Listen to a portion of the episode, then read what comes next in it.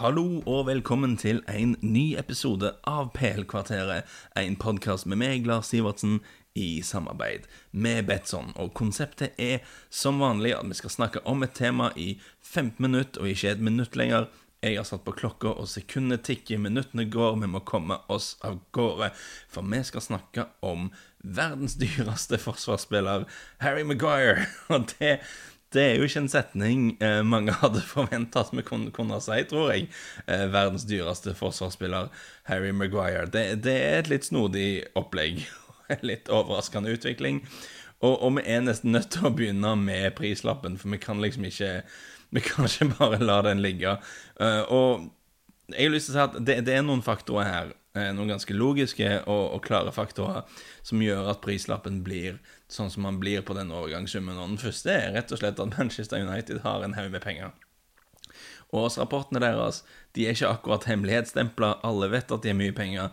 Vi ser vi ser også ganske ofte at hvis United, spesielt hvis det går litt dårlig, og spesielt når det snart er tid for at sesongkort skal fornyes og sånne ting, eh, så er det ofte at eh, reportere blir informert om at ja, United har masse penger og har tenkt å bruke masse penger. Så de, de er en klubb som liker å um, ikke akkurat skjule eh, det at de har økonomiske ressurser. Og det betyr jo òg at når de faktisk skal hente noen, så vet eh, både agentene som forhandler, og klubbene som skal selge, at her er det, her er det cash å hente. Her er det en melkeku som kan utnyttes litt. Det er det vanskelig for United å komme seg unna.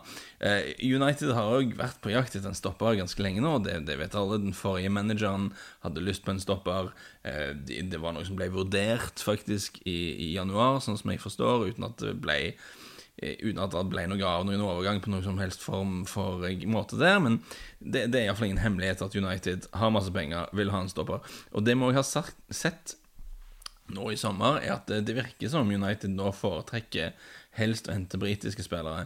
Eh, de henta Aaron Van Bissaka for en ganske solid sum.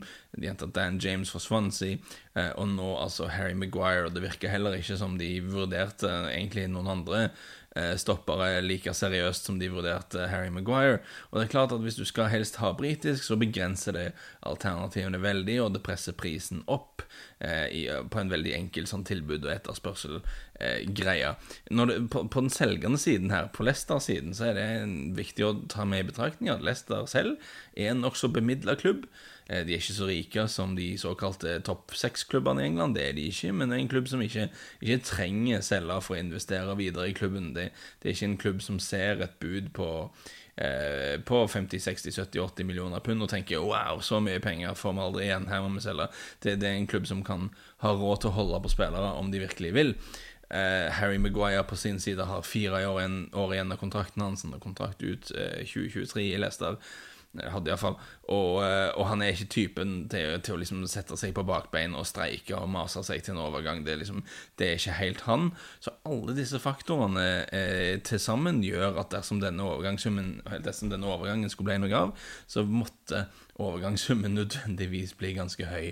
Og jeg, jeg lurer jo litt på om, eh, om, Virgil van Dijk faktisk kan være en liten faktor som ulmer i de fjerne her òg. For, for, Leicester vil kanskje se på dette med at Southampton ja, Hvis Southampton fikk 75 millioner pund for Virgil van Dijk, så skal ikke, skal ikke Leicester nødvendigvis ha noe særlig mindre for deres eh, forsvarskjempe der. Eh, så det kan være snakk om litt van Dijk-inflasjon, nesten. Det, det syns jeg er en plausibel teori. Men jeg syns det nå er det sikkert mange som vil si at dette er galskap. Og overgang Alle overgangssummene i moderne fotball er jo egentlig galskap, hvis du tenker på det. Men hysteri rundt overgangssummer det er liksom ikke noe nytt. Det har alltid vært en greie i fotballen. Eh, vi kan gå helt tilbake til når, eh, når Alf Commons ble den første spilleren som kosta over 1000 pund i 1904. Da òg var det liksom stor oppstandelse, og det ble stilt spørsmålstegn ved moraliteten i det hele, om spillere bare var leiesoldater nå. Eh, og gjennom hele fotballhistorien så ser vi at overgangssummer blir større og større. Og hver gang det, det, det, kommer et lite hopp, så kommer det en del angst og jammer fra, fra folk som syns dette er veldig ille. Men det er noe, verden går nå alltid videre, og, og, det er noe sånn det har blitt. Og det som jeg tror er poenget her, eh, etter mitt syn, er at fotballklubber de tjener jo òg mye mer penger enn før. Økningen i overgangssummer står ganske greit i stil til økningene i omsetning. Og jeg syns det er et viktig poeng å ha hatt oppi dette hele. Eh, jeg, skrev om det for Josimar for noen år siden, eh, etter at Gareth Bale hadde dratt til Real Madrid, for det var òg en sånn type overgangssum eh, som gjorde at mange ble litt stressa og syntes dette var forferdelig. Og, jeg, så jo på det, og min, tanke var at Og det er ikke en original tanke, andre har tenkt denne tanken, men jeg syns iallfall det er greit å, å sette overgangssummer opp imot omsetningen til den kjøpende klubben, da. Så du får et slags forhold, du får en slags proporsjon. Og når det gjelder Gareth Bale til Real Madrid, så var overgangssummen eh, de betalte eh, for den overgangen, faktisk en mindre andel av Madrids årsomsetning den sesongen enn hva Sunderland betalte for, eh, for Kenvin Jones var. Hvis du forstår hva jeg tenker der. Så, så det er med at klubber bruker mye penger. Det er ikke nytt, og du må se litt på det i forhold til rett og slett hvor mange penger de faktisk har å bruke. Og i tilfelle Maguire til United, da så er det kanskje bedre å sammenligne med ja, Si Rio Ferdinand, da. Eh, som gikk til Manchester United i 2002 eh, for 30 millioner pund. Og United hadde det året en omsetning på 175 millioner pund totalt. Altså kosta Ferdinand en sum som tilsvarte en 17% av omsetningen deres. Nå Hopp framover til, til dag.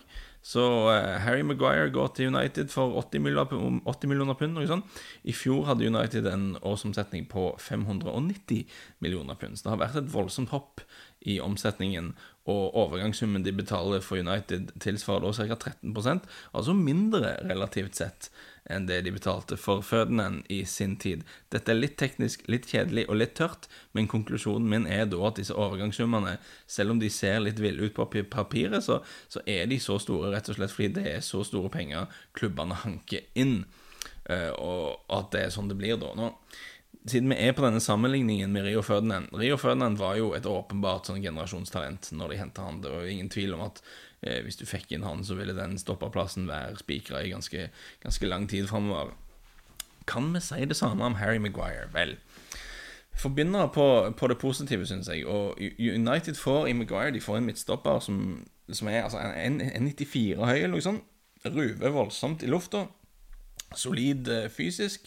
Og, er flink til å bruke kroppen òg. Altså, du ser jo en del høye spillere som ikke nødvendigvis vet hva de skal gjøre med størrelsen sin. Maguire er flink til å bruke størrelsen sin. Han, han, virker som en ledertype. Det er ikke noe hekkan med han. Altså han er en sånn Dette er noe de er kanskje litt for opptatt av i England, men jeg tror det er et viktig poeng at han er en fyr som du liksom Du ser for deg at han er en bra mann å ha med seg i skyttergraven. Og når, når, når, det går gale, og du får masse innlegg inn i boksen, og du må vinne hodedueller og klarere og spenne ballen vekk og alt det der. Sånn klassisk eh, old school forsvarsspill er Maguire bra på. Der, der, styrker han definitivt United. Jeg, jeg stoler mer på han enn en på Smalling og Jones og alt dette her greiene. Eh, en annen ting med Maguire som Jeg vet ikke om det er underkommunisert. Jeg tror folk er kanskje ganske godt klar over det. Men han, han er bra med ballen, altså. Han er, han er, stødig med ballen i beina. Eh, fordi han heter Harry Maguire og, og, han ser ut som han er en sånn slakterlærling eller en fyr som går på byggfag, eller et eller annet sånt, så, så, så, er det lett å tro at han er en sånn moderne Michael Dawson-kopi eller et eller annet sånt løye. Men han er faktisk eh, solid med ballen, og han, han kan gå forbi folk. Han kan, han kan drible seg forbi folk i ikke hvor, hvor, ofte man vil at midtstopperne skal gjøre det, ja, egentlig, men, men han har den muligheten, og han, han slår bra pasninger. Og, og, og, det tror jeg er viktig for United å få inn i, i backrekka. Vi husker, husker, kanskje når Arsen Wenger eh, satt på fransk TV i vår og, og snakka om United etter den første eh, kampen mot Paris Saint-Germain der han forklarte dette med at United er veldig svake i det oppbyggende spillet. Så hvis du setter en mann på Pogba, så han ikke er involvert, så, så sliter de veldig med å, med å bygge opp et pasningsspill, rett og slett, bare for at ingen av midtstopperne de har, er spesielt gode på det. Eh, det. det. problemet kan du i stor grad løse, tror jeg, med Maguire. Han vil gi dem en helt ekstra dimensjon eh, akkurat der. Og Det er ingen tvil om at han gjør United sin første elver bedre, vil jeg mene. Og han er, han er, okay, han er 26 år gammel, så hvis han spiller fast og gjør en god jobb for United de neste fire-fem årene, så hvis du kan fordele overgangssummen over den tiden, så kan kanskje 80 millioner ikke er så krise likevel. Jeg vet ikke. Det, det er mye penger, men iallfall. Og den sammenligningen som blir trukket en del av Det er mange som eh, har pekt på at United kunne hente eh, Toby Alderweireld fra Tottenham tidligere i sommer. Han hadde en klausul som sa at han kunne bli henta for vel 25 millioner pund, eller noe sånt.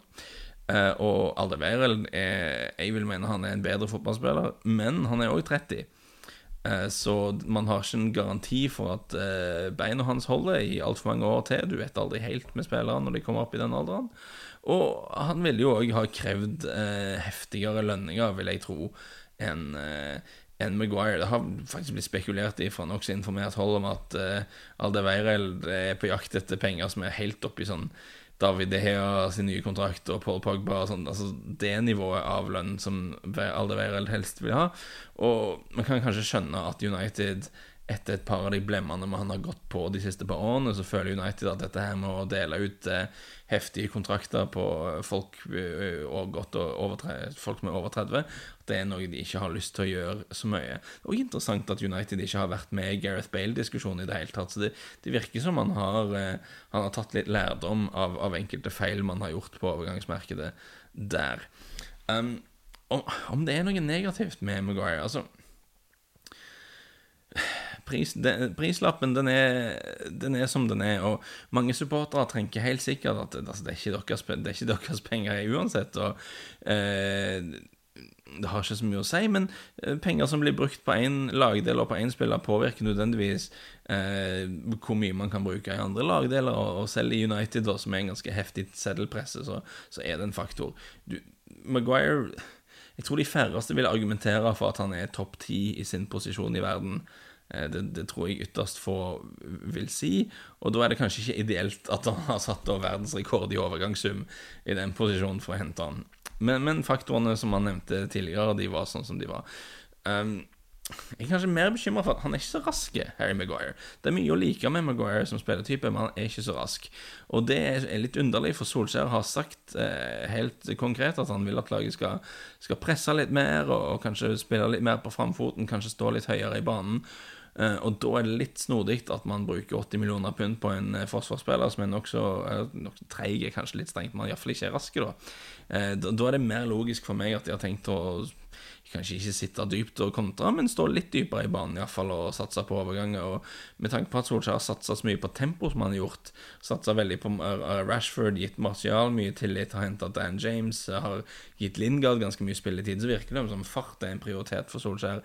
Og da, og da er det logisk nok med Maguire, hvis du har tenkt å sitte litt dypere i banen, men det, men det krasjer litt med det Solskjær selv har sagt, med at de vil presse litt høyere.